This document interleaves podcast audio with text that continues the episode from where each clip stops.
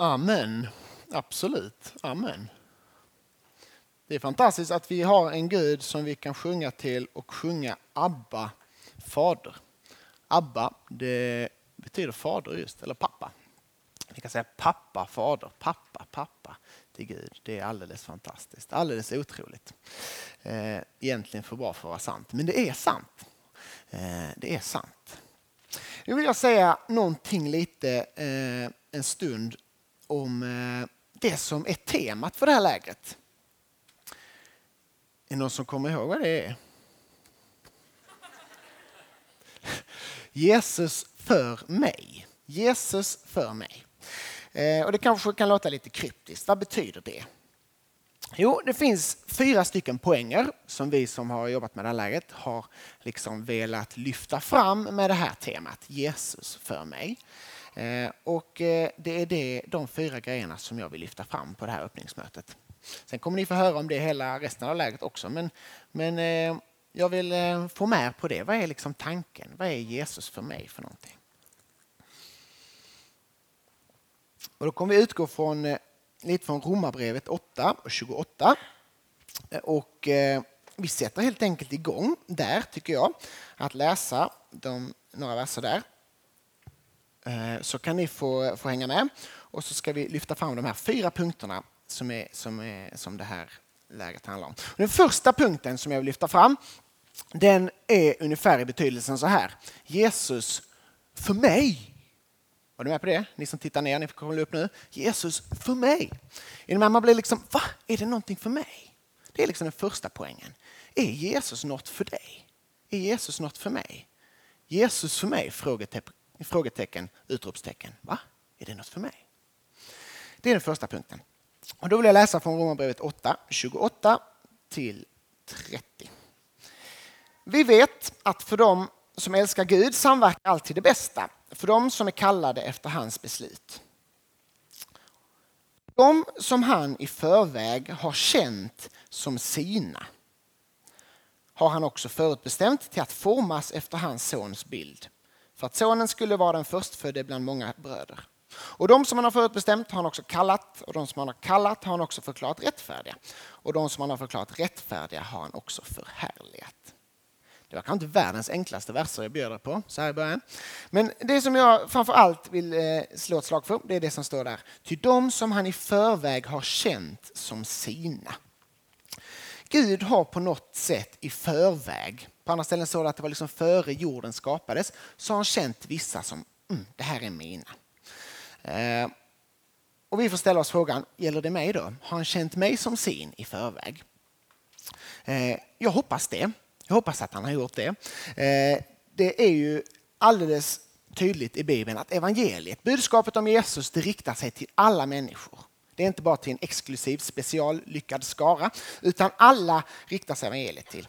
Eh, det står väldigt tydligt. Var och en som tror ska ha evigt liv till exempel. Det säger Jesus själv, så det får vi lita på. Eh, åt alla de som tog emot honom gav han rätt att bli Guds barn. Det är därför vi kan sjunga Abba fader åt alla de som tog emot honom. Så det finns liksom, evangeliet riktar sig verkligen till alla. Och tror du på Jesus, då, då står det alltså här, de som, då, då, har han i förväg känt dig som sin. Känt dig som sin. Det är ett fantastiskt uttryck. Känn, känn, tror du på Jesus så har Gud liksom i förväg känt dig som sin. Man kan inte använda uttrycket så ofta. Att känna någon som sin. Men jag bara tänker att Gud liksom bara, åh, yes, han, han är min. Han är med mig. Eh. Och i och med att Gud är utanför tiden, så tror du på Jesus nu, så visste, Jesus, visste Gud också det redan innan jordens grund var lagd, att du skulle ta emot honom. Och redan där, och då kunde han därför känna dig som sin. Han står ju utanför tiden. Och i så fall så tänkte han på dig redan innan världen skapades. Redan innan världen skapades så tänkte han på dig. Om du kanske sitter här som inte tror på Jesus eller inte vet om du tror på Jesus eh, så kanske du kommer börja göra det. Och I så fall visste Gud det, i så fall vet Gud det och då har han också i förväg känt dig som sin. Eh, I så fall fanns du i Guds tankar redan innan jorden skapades. Han älskar dig. Han älskar alla. Han längtar efter dig. Han längtar efter alla, alla. Det gäller dig. Det gäller verkligen dig. Och då står det mer. I så fall så har han också eh, förutbestämt att du ska bli som, bli, formas till att bli lik Jesus. Som det, står. det står att han har kallat dig, att han har förklarat dig rättfärdig, att han ska, att han ska förhärliga eller har förhärligat dig. Så Gud har gjort massa grejer med dig. Alltså, du är inte vem som helst för Gud, utan Gud har tänkt på dig. Det är alldeles gigantiskt. Gud har tänkt på dig. Dig personligen. Um, han har planer för dig. För dig. Är ni med på det? Alltså, vem var det Gud tänkte på innan jordens grund blev lagd? Vem är det han älskar? Vem är det han tycker är så dyrbar så att han är beredd att offra sin egen son för dig? Vem? Vem? Vem? Det är bara jag som har spotlight på mig här. Men tänk, ni vet, när det finns sådana tv-program liksom, där det är någon, sån här, någon ska vinna en miljon, så sitter en massa folk på läktaren och så är det helt mörkt och så sveper den här liksom, spotlighten runt. Där. Vem ska vinna miljonen? Liksom? Är ni med på känslan? Och så ska den stanna någonstans och sen så bara så stannar den. Och så är det den här känslan. Åh, är det jag? Gäller det mig? Är det jag? Det är jag som ska fram och hämta ut miljonen. Liksom. Den känslan eh, Guds liksom spotlight tjoff, stannar över dig. Det gäller dig. Det är du. Och hur reagerar man då? Om man skulle sitta där och vinna en miljon. Alltså det blir så att, va? Nej, du skojar, det kan inte, det kan inte vara sant. Är det, är det jag? Nej, nej, nej, det måste vara fel. Kanske du. Eller alla bara tittar på varandra och sådär. Nej, det är, det är du. Liksom. Och så är det med budskapet om Jesus med. Jesus är för dig. Eh, Gud skojar inte. Kristen tro gäller dig på ett personligt sätt. Jesus har blicken fäst på dig. Det är så lätt att vi ibland bara tänker att det gäller alla andra. Det fanns en kung, kung David, kanske många av er känner till. Han gjorde en eh, förskräcklig grej en gång. Han eh, dödade en kille och eh, tog hans fru. Eh, så ska man inte göra. Och så, eh, så kommer profeten Natan till honom. Eh, en profet som var sänd från Gud. Och så berättade han en liten story om två två grannar, en som var stenrik och hade massa får och en som var jättefattig och hade ett enda får. Och så fick den stenrike besök och så går, eh går den rike in och säger att jag ska inte behöva offra ett av mina lamm till att käka middag med honom. Så att han gick in till den fattige, tog det lammet och slaktade och så hade de fest där och tog det enda lammet som den fattige hade. Och så David, kung David, han blev hur arg som helst. Va? Så sant jag lever, den mannen ska dö. Och så säger Nathan då, du är den mannen. Gillar du mig? Alltså det var ju liksom omvänt negativt. Så att säga. David, David tänkte att ja, men det har inte med att göra. Man kan tycka att han borde kopplat det egentligen. Men, men liksom, det är så lätt att vi håller det ifrån oss. Även dels när det gäller sådana saker som, som att Jesus är inne på det med att ta bort flisan ur eget, eller bjälken ur ditt eget öga först innan du tar bort flisan ur någon annan. Det är väldigt lätt. Men kanske är det så också när det, liksom, när det gäller det positiva. Jo, Jesus har dött för hela världen för att vi ska få evigt liv. Och han älskar alla människor.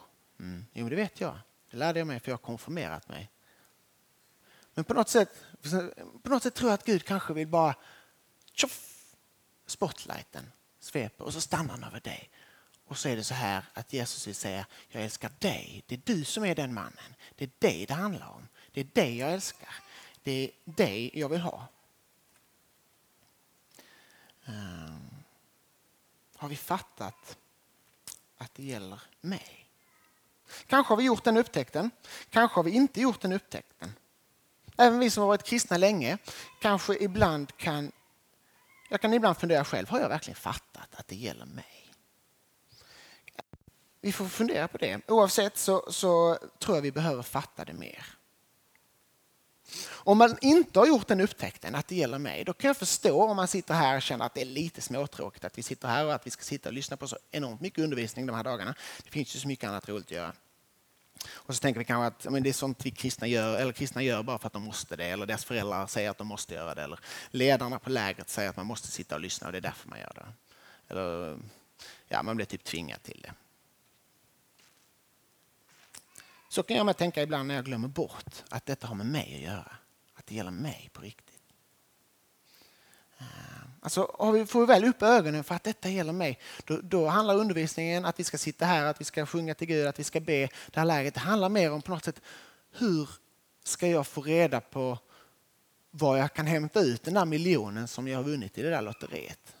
Är med? Det är viss skillnad. Det är något som gäller mig, som är viktigt för mig. Så det är det första. Eh, det gäller dig. Och sen är det verkligen inget lotteri. För Gud vet vad han gör. Det är inte på grund av tur som, du, du, eh, som det gäller dig, som du har vunnit, utan det är på grund av Guds kärlek. Eh, så låt det få vara ett tips i det här läget. Kanske har vi tappat bort det, kanske har vi glömt bort detta att det gäller oss personligen. Och då är dagens tips, bli stilla och sök Gud de här dagarna. Eller egentligen, låt Gud få söka dig, för det är det han gör med sin spotlight.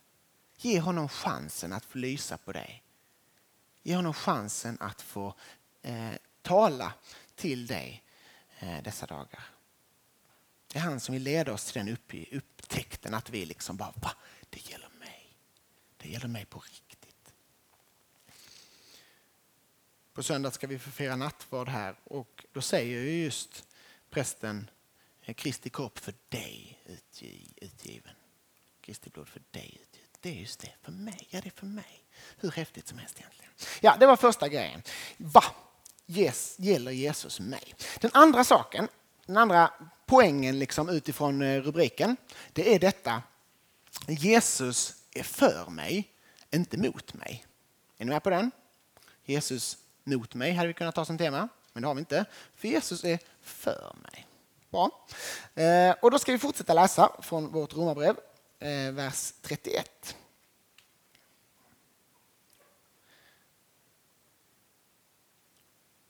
Vad ska vi nu säga om detta?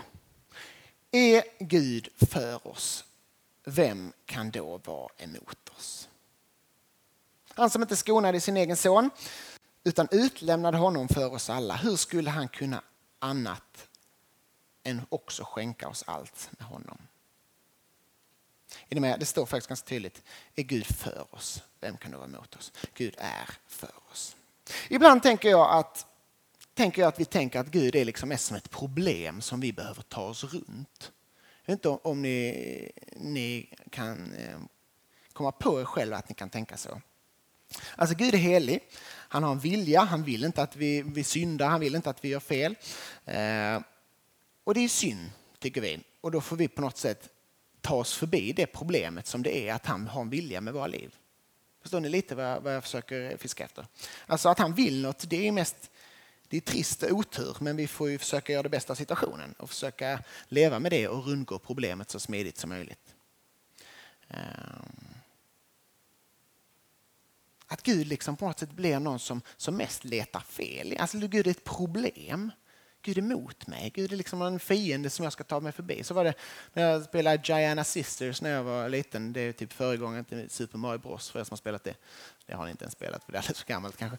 Men då var det en så här en fiende. Ni vet han står bossarna på slutet man skulle möta. Så, så väntar man bara några sekunder så inser man att den rörde sig i samma rörelsemönster hela tiden. Upp, upp, ner, bakåt, framåt, upp, upp, ner, framåt, bakåt. Så man, efter ett tag så fick man läsa det och sen fintar man sig förbi där och sprang förbi så kom man in i målet så klarar man banan liksom, mm, jag försöker finta för, eller liksom läsa av honom och så komma förbi. Så kan jag nästan tänka, jag kan bara känna att vi råkar tänka att Gud är sån, att Gud är liksom ett problem som jag ska ta mig förbi eh, här i livet.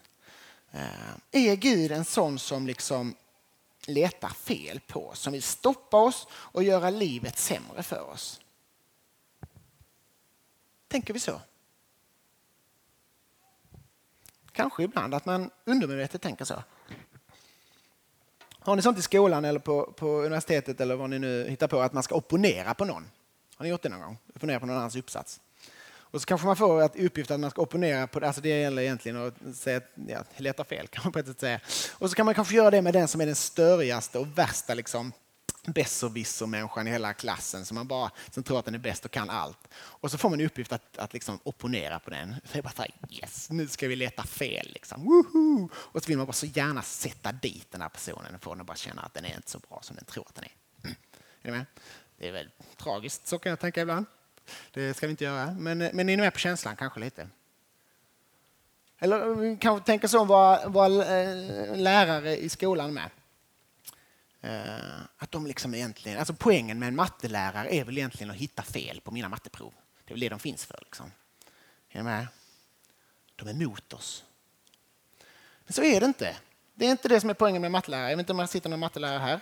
Men, men på något sätt, poängen med mattelärare är väl att hjälpa dig att bli en bra matteelev. Att nå liksom din jag vet inte vad det heter, fulla potential som matematikstuderande. Eller sånt.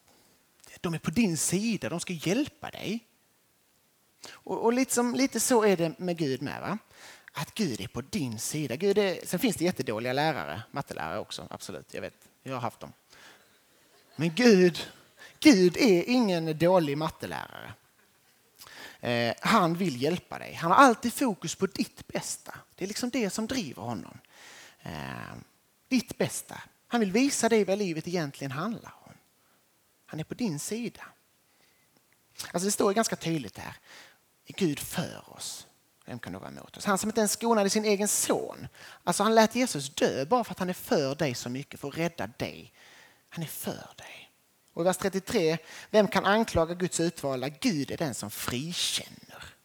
Alltså Gud är inte den som främst vill leta fel. Gud är den som vill frikänna. Han är på din sida. Han längtar efter att få frikänna dig. Det kan ni tycka är självklart, men ibland tror jag att vi kan lura oss lite. Eh, till exempel allt snack om synd. Varför snackar vi så mycket om det? Är inte det för att, eller varför snackar Gud så mycket om det? Vi kan inte bara skippa det där med synd. Liksom. Är det inte bara för att Gud vill liksom lägga sig i och liksom dra upp och gotta sig i mina problem och misstag och felsteg? Och för att liksom påminna mig om det och så ska jag liksom behöva tänka massa på det och så sitter Gud där och bara, fattar du hur dålig du är? Är ni med? Det är väl därför Gud vill att vi ska eller prata så mycket om synd. Är ni med? Så kanske vi tänker så. Jag jobbade en sommar på, på Sita. Eh, vet ni vad Sita är? Ni som bor i typ eh, nordvästra Skåne vet nog vad Sita är. Bättre utfall på ditt avfall har de som slogan. Det är typ eh, sophantering. Eh, i, eh, jag vet inte om ni har det i din kommun där du bor. Jag jobbade i Åstorps kommun i alla fall en sommar på Sita. Bättre utfall på ditt avfall. Och så gick jag där en gång på Helsingborgs sop, eh, vad heter det, soptipp. Och så vi skulle byta ut massa soptunnor. Och sen, eh, det var egentligen så att de skulle vara tomma fast en del fattade inte det. Utan de släng, hade slängt grejer där i ändå och så hade det stått jättelänge sopor med sopor. Äckligt. Och så, så skulle vi då byta ut de här ställena. Ja, skitsamma. Så gick jag där. Solen gassade en dag. Vi skulle dra de här soptunnorna. Man går där med soptunnorna. Och så stekte det och så luktade det äckligt och så gick jag där och drog soporna. Och så kände jag mig lite så här, det känns nästan som, jag kände mig nästan lite som Jesus. Gick där med armarna ut så här, solen gassade, jag led liksom. Inte så mycket som han, såklart. Förlåt.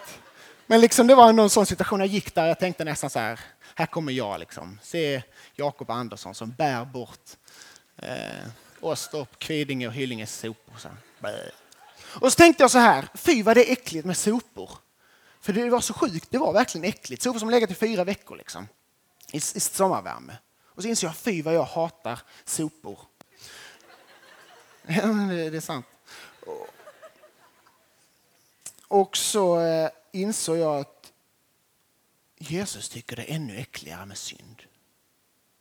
Alltså, min poäng är så här, han är inte intresserad av din synd för att liksom, uh, kunna leka med den och ha det sådär gotta sig i den. Och det är viktigt. Jesus vill att du ska bekänna din synd för att han ska kunna glömma den. Jesus vill att du ska bekänna din synd för att han ska kunna glömma den. För att han är inte är intresserad av den. Han vill begrava den, glömma den, sänka den i havets botten. Men han kan inte glömma den så länge vi går runt och bär på den och låter den förpesta våra liv. Att vi snackar om synd ibland i kristna sammanhang, det är inte, och att Gud pratar om det, det är för att han vill något annat, något bättre. Han, vill, han älskar dig för mycket för att du ska gå runt och dra med det. Han vill inte att den ska förstöra ditt liv. Och självklart så vill han också att du ska bryta med den. Bli av med den, sluta vara nersölad i den. För han vill något så mycket bättre med ditt liv. Han vet att du behöver omvända dig. Han vet att du behöver omvända dig, men inte för att han ska bli nöjd, men därför att han har så mycket högre tankar för dig. Han vill något så mycket bättre för dig. Du behöver det. Så snacket om, om synd är för att vi ska kunna be om förlåtelse, att vi ska kunna slänga av oss en ryggsäck och liksom tvätta oss rena när vi är jätteäckliga. Ni vet hur gött det är. Det är det det handlar om. Gud vill inte peta i det, rota i det. Han är inte emot oss, liksom. utan han vill tvätta oss rena. Han är för oss. Eh, och ibland kanske vi kan tänka så här att om han inte är ond så kanske han inte bryr han, han är kanske inte, han är inte mot mig, nej det är jag med på, men han bryr sig nog inte så mycket om mig i alla fall. Och så kanske vi ofta kan tänka när, när livet är, är tufft. Eh, ibland kan det vara en väldig utmaning att tro att Gud är för oss. Och så kan vi läsa lite där det står i vers 35 i Romarbrevet. Så står det så här. Vem kan skilja oss från Kristi kärlek? Nöd eller ångest, förföljelse eller hunger, nakenhet, fara eller svärd. Det står skrivet för din skull dödas vi hela dagen. Vi räknas som slakt. Det låter inte så lattjo va? Nöd, ångest, förföljelse, hunger, nakenhet, fara eller svärd. Livet är inte alltid lätt. Eh, inte för kristna heller. Vi kan få gå igenom oerhört mycket lidande. Eh, och då är det inte alltid så lätt att tro att Gud är för mig. Kanske behöver vi påminnas om detta och få en ny tro på detta även om vi liksom vet. Vi får tro det även när det verkar tvärtom, att han nästan är emot oss. Eh, som jag sa innan, Gud har fokus på ditt bästa. Eh, och på samma sätt har jag faktiskt fokus på mina barns bästa förhoppningsvis när jag uppfostrar dem. När jag nekar dem godis ibland. När jag duschar med dem fast de tycker det är det värsta som finns. När jag spänner fast dem i bilen i säkerhetsbältena så skriker de och tycker att jag är den dummaste pappan i världen ibland. Men varför gör jag det? Jo, därför att jag älskar dem.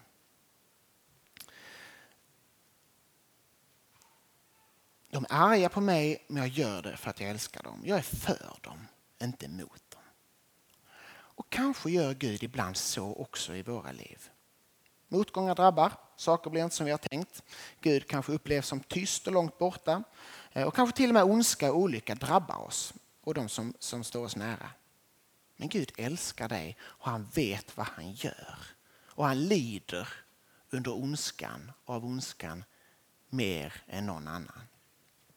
Gud är för dig. Han avskyr det onda mer än någon annan. Han finns där i lidandet. Han vill hjälpa dig och vet det bästa för dig. Han är för dig. Det var den andra grejen. Han är för oss, inte emot oss. Så den tredje saken. Och Jesus för mig, då är det i betydelsen så här. Jesus har gjort allt för mig. För mig. Det är den tredje betydelsen. Kommer ni ihåg de andra förresten? Vad var den första? För mig. Ja, det är för dig. Den andra, Jesus för mig, inte mot mig. Och nu att Jesus har gjort allt för mig. Det står så här i vers 37. Men i allt detta vinner vi en överväldigande seger genom honom som har älskat oss. Eh, I allt detta vinner vi, står det. I vad då, kan vi undra. Jo, det pekar tillbaka på vers 34, eh, som den som är uppmärksam märkte att jag har hoppat över. Då står det så här. Kristus är den som har dött, ja än mer den som har blivit uppväckt och sitter på Guds högra sida och ber för oss. Att Jesus har dött och uppstått. Trots nöden, ångesten och jobbigheterna så vinner vi, menar han, menar Paulus, menar Guds ord, en överväldigande seger. Därför att Jesus har dött och uppstått. Genom honom som har älskat oss, läste vi. Där har vi vunnit en seger. Och då kan man ställa sig frågan, har vi vunnit en seger? Är det inte Jesus som har vunnit seger? Har vi vunnit seger? Jesus har gjort allt för mig, det är den tredje poängen. Och det betyder två saker. För det första, att jag är liksom motivationen, drivkraften för Jesus när han vinner seger på, på korset. Är ni med? Det är liksom det som driver honom. När man ska vinna en tävling så är det ofta att man drivs av någonting. Om man ska åka Vasaloppet till exempel. Varför åker man Vasaloppet? Någon som har ställt den frågan någon gång? Det är en väldigt bra fråga faktiskt. Jag vet inte om jag har något bra svar på den. Det var kanske ett dåligt exempel. Varför åker man Vasaloppet? Blåbärssoppa kanske? Det är gott. Får man det i Mora eller vad det nu är så är det jättegott. Men någonting är det i alla fall som gör att det är värt liksom nio mils hårt slit. Det kan man få ett diplom. Det är såklart värt nio mils slit. Jag får ett diplom där det står att jag åkt Vasaloppet. Ja, jag får det liksom. Det är någonting som driver en.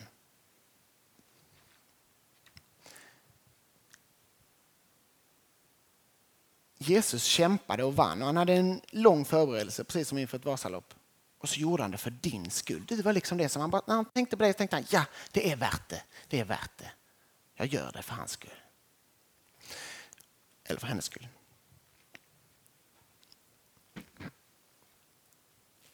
För det andra så betyder detta att han gjorde det för att också jag skulle få vinsten. Han kämpade, vann och så gav han segern till mig. Har ni sett det? Det gör en del idrottsmän när de vinner, någon Guldbollen och sånt. Så jag vill tillägna den här eh, segern min mamma. Eller sånt fint. Så tycker alla det är jättefint. Så, fint. Alltså man, man vinner någonting och så liksom ger man segern till någon annan. Inte så vanligt. Men, men eh, nu är det OS och sådär. Ni kan tänka er att, liksom, att få gå upp på pallen, prispallen i OS, eh, liksom eller liksom någon, någon vinner ett OS-guld och så, och så får någon, ger man liksom, du får göra det istället. Så får de gå upp och ta emot eh, guldmedaljen. Så här. Man ger liksom sin vinst, sin seger, sin medalj till någon annan. Jesus vann för din skull, för att du skulle få evigt liv. Han gav liksom medaljen till dig. Eh. Och lite så är det faktiskt att vara kristen nu när vi kollar på OS och så här. Jag vet inte om ni har sett OS, de här medaljceremonierna. Lite så är det att vara kristen. Va? Att stå där på OS-pallen med guldmedaljen runt halsen. Hela världen jublar. Eh, kamerablixtarna liksom bara bländar en. Eh, nationalsången dånar för att hylla dig liksom och ditt land. Sveriges flagga hissas, fantastiskt. Eh, men det är egentligen inte du som har vunnit tävlingen. Det är någon annan som vann det. Men som gjorde det för din skull. Den med? Oförtjänt, absolut. Men OS-medaljören har liksom rätt att ge sin, sin medalj, sin vinst till någon annan. Han får göra vad han vill med den. Lite så är det att vara kristen. En dag, står det faktiskt i Bibeln, så ska vi få stå, inte på en OS-prispall, men vi ska få sitta hos Jesus på hans tron. Det står faktiskt så. Hör ni det? Vi ska få sitta med Jesus på hans tron. Det står det i Uppenbarelseboken 3. Det är det som segern innebär. Och så vi stå där så kommer inte hela världen jubla, men alla änglarna och alla kristna wow, jubla. Och härligt, är inte kamerablixtarna som liksom bländar oss, utan det är härligheten, ljuset från Gud själv som kommer stråla mot oss och liksom blända oss. Oförtjänt, absolut. Men Jesus har vunnit seger och så har han liksom gett sin seger till dig. Och därför är det inte nationalsången, Du gamla, du fria, du fjällhöga nord, som vi får höra.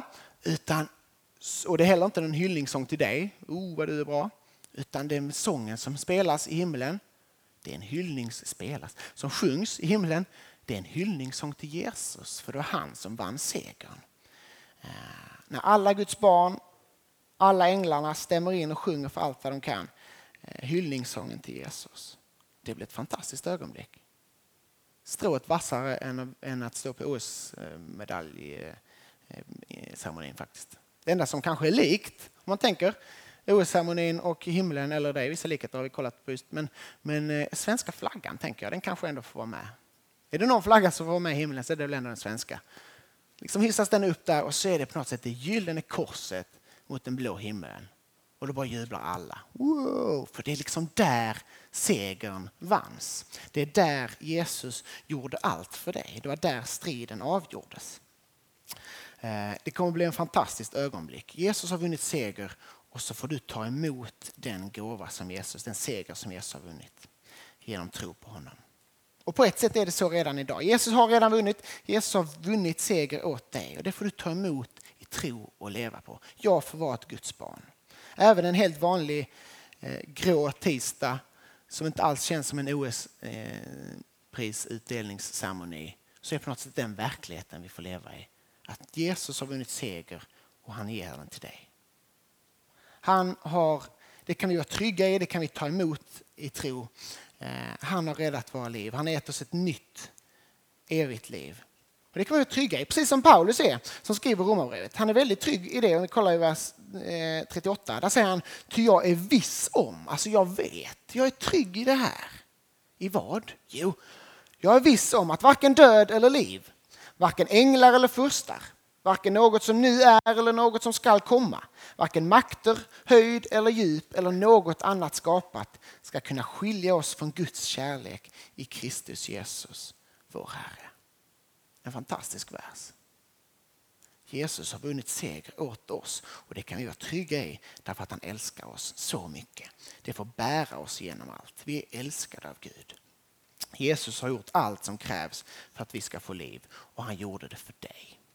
För dig, för dig, för dig. Det var den tredje punkten. Nu har jag tagit tre och nu börjar ni snart bli trötta. Nu kommer den fjärde punkten, fjärde betydelsen. Eh, och då lämnar vi romabrevet. Men det är betydelsen så här. Jesus för mig som en bön. Jesus för mig framåt, för mig vidare. Är ni med? Förstår ni? Fattar ni? Mm. Jesus för mig, för mig framåt, för mig vidare, för mig till dig. För mig. Du får liksom, det gör man ju när man dansar. Är ni med? Killen är den som för. Precis. Ska Jesus, Jesus för mig. Styr du stegen så att säga. Som kristen så är tanken att vi ska få växa och upptäcka mer av vem Gud är. Att tro på Jesus är inte något stillastående. Eh, jag är konfirmerad, jag är klar. Liksom. Nej, det är ett liv där vi får upptäcka mer och mer av vem Gud är. Ehm, det är inte som att liksom, man skriver ett skolarbete. Gött, ni vet, så gött det är när man är färdig med skolarbetet. Ching, man skriver under, man skriver ut det, man lämnar till läraren. Fine, nu behöver jag inte tänka mer på det. Så är det inte med kristet liv. Kristet liv är en resa, en relation. Det är ungefär som när man gifter sig. Ja, nu satte vi ringen på fingret, nu behöver vi inte prata mer för nu är vi liksom i hamn. Härligt. Gör inte så. Det är, jag har inte försökt själv, men jag tror inte det blir så bra. Alltså tanken är något mer. Så är det också med kristna vandringen, att vara kristen och tro på Gud. Det är något mer än att bara gött färdigt, konfirmerad, fine, döpt, bra, frälst, härligt. Det är en vandring tillsammans med Gud. Eh, Samtidigt är det fantastiskt att, att vara kristen. Eh, alltså vi är ju inte kristna på grund av hur bra vi lyckas i den där vandringen, det är ni med på? För Det är fantastiskt gött att det inte är som eh, isdans. Nu är det ju helt fel, nu är det sommar-OS, förlåt. Men isdans, ni vet så ska de dansa och så sitter juryn där, så gjorde man förr i tiden i alla fall, höll upp de här betygen. Liksom. Fem, sex, åtta och så är det så halvbra. Och så måste man liksom, för att vara en riktigt bra kristen så måste man ha tio i allt. Och så får man hålla på och dansa där tills man får tio i allt. Så är inte kristet liv. Eller hur? Att kristen är att, att juryn har sett Jesus dansa och när du då kommer ut med dina vacklande ben och håller, försöker dansa så håller de upp tio hela tiden. Mm, vi har sett Jesus. Det var det vi pratade om precis. Jesus, liksom, du får del av Jesus seger, av hans fantastiska isdans. Så att säga. Det blir tio rakt över. Och så får du hålla på och stappla där som jag gör när jag åker skridskor. Eller jag åker inte skridskor, men jag hade gjort det om jag hade åkt skridskor. Eh, ni fattar poängen. Det är fantastiskt gött. Men ändå så handlar kristet liv på något sätt om att växa, förstå mer, lära känna Gud bättre, bli mer lik Jesus, helgas som Bibeln säger. Det är så lätt att vi kristna bara sitter på rumpan. Så kanske vi slutar längta, slutar hungra, slutar vilja ha mer av Gud. Och så kanske vi till och med slutar gå till Gud. Så kristna ska vi inte alls sitta på rumpan. Nej, vi har en kamp, vi har något att kämpa med. Detta är något att kämpa för. Att komma framåt, växa, lära känna Jesus mer. Eh, Jesus för mig framåt. Det får vi be. Sen är det inte som, tillbaka till OS nu, det är mycket OS, förlåt, ni som inte tycker det är alls kul, ni får hålla ut. Eh, sen är det lätt att tänka att det här kanske är som så här styrketrä, styrkelyftning eller, eh, eller rodd, ni vet. Oh, oh. Det är inte så det handlar om.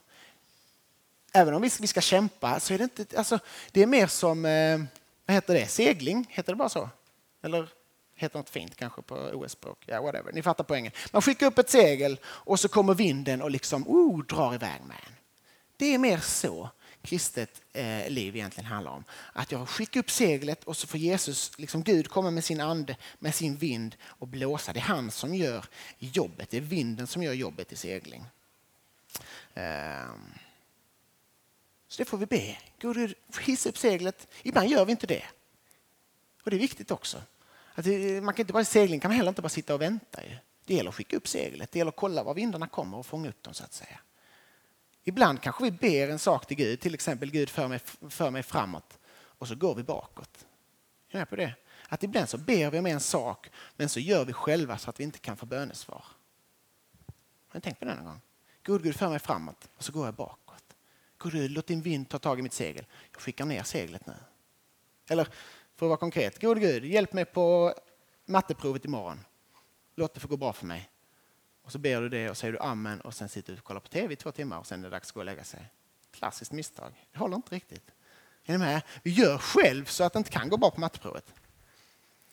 Alltså, som kristna får vi också skicka upp seglet. Om vi ska be God Gud för mig, Jesus för mig framåt. Så har Jesus sagt en hel del grejer. Eh, han har sagt var vinden blåser så att säga. Vi får hissa upp våra segel. Gör vi det? Vi får söka de platserna där Gud är, där anden blåser så att säga. Och låta honom på så sätt föra oss framåt. Och Det är sådana platser som vi egentligen vill, vill ha här på Puls. Platser där Gud är. Eh, där vi liksom kan få fånga upp Guds vind så att han kan få föra oss framåt. Sen är det jättebra med Puls, men det viktigaste av allt är egentligen att du fortsätter hissa segel där hemma så att säga. Var har Gud sagt att han är? Var finns den heliga ande? Det är lätt att be God Gud för mig framåt, men vi får hissa upp seglet. Guds ande finns i ordet, i bibelläsning och undervisning, i bönen, ehm, enskilt de andra här på Puls med. Ehm, I den kristna gemenskapen, i förbön, bikt och samtal som vi ska ha här, i nattvarden som vi ska ha på söndag. Där Jesus liksom rent fysiskt kommer till oss. Vi får vara där Gud är, där Guds vind blåser. Och så får vi skicka upp vårt segel och så får vi be gode Gud, Jesus, för mig. För mig framåt. Eh, för mig närmare dig. För mig in i ditt ord, för mig in i din sanning. För mig liksom på dina vägar i mitt liv, inte bara nu på puls utan om 10 år, om 30 år. Jag vill gå på dina vägar, för mig på dina vägar Jesus. Och så får vi se till att skicka upp vårt segel. Det är egentligen detta som puls handlar om. Och jag tror att Gud vill, det är detta som Gud vill göra dessa dagarna. Att han vill föra oss till, till sig, till Jesus. Det är det som är grejen med puls, missa inte det. Jesus vill dig någonting. Vi har pratat om Jesus, va? Något för mig? Ja, det är något för dig, även om du kan inte tro det. Jesus är för dig, han är inte mot dig, han är för dig. Han har gjort allt för dig, för mig, för vår skull. Och så vill han föra oss framåt. Med en sån Gud så finns det faktiskt alla förutsättningar för att detta kan bli riktigt bra dagar, tycker jag. Tycker jag. Ska vi ta och be tillsammans? Jesus, jag tackar dig för att vi får eh, vara här. Det vill jag tacka för igen. Tack för att du är en Gud som är intresserad av var och en av oss personligen. Herre. Och tack för att det inte bara är en fin klyscha som liksom eh, låter bra men som inte har någon täckning i verkligheten. Tack för att det är sant. Tack för att du följt var och en av oss varje dag av våra liv, Herre. Du älskar oss, du längtar efter oss, du vill vårt bästa, du är för oss, Herre. Tack Jesus för att du har gjort allt för oss, Herre. Tack för att du tänkte liksom på oss när du eh, vann seger här. Tack för att du bar vår synd, våra misslyckanden, våra sjukdomar i din egen kropp. För att rädda oss, för att du älskar var, och en av oss så mycket. Tack för det Herre ber om din, återigen din välsignelse dessa dagar. Kom du och blås på oss Herre och låt oss få skicka upp seglen Herre. Låt oss få söka dig. Du som söker efter oss med din spotlight Herre. Vi lämnar oss helt och hållet i dina stora mäktiga händer. I Jesu Kristi namn. Amen.